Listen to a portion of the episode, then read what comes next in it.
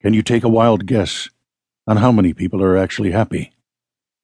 For the answer, let's look at some interesting statistics gathered by George Ortega of The Happiness Show.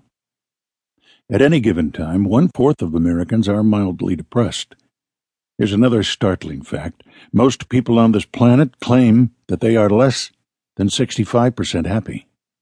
We might think that those people who say they are more than 65% happy are those who are rich. You think this is true?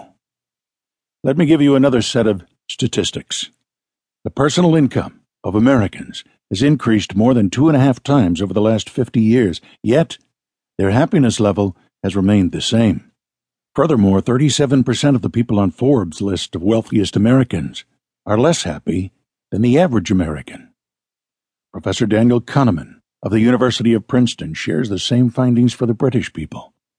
Standard of living has increased dramatically, and happiness has increased not at all, and in some cases has diminished slightly. Indeed, true happiness is elusive. Most people continue to look for happiness but fail to find it. Even the great achievers, the wealthy, and some of the most powerful people on earth have been striving for it, yet many fail to have it. Is happiness impossible to achieve? Happiness is not impossible to attain. Didn't we feel ecstatic when we were promoted? How about when we got our first paycheck? Didn't we feel happy while in a loving relationship? How about the first time when we cradled our child in our arms?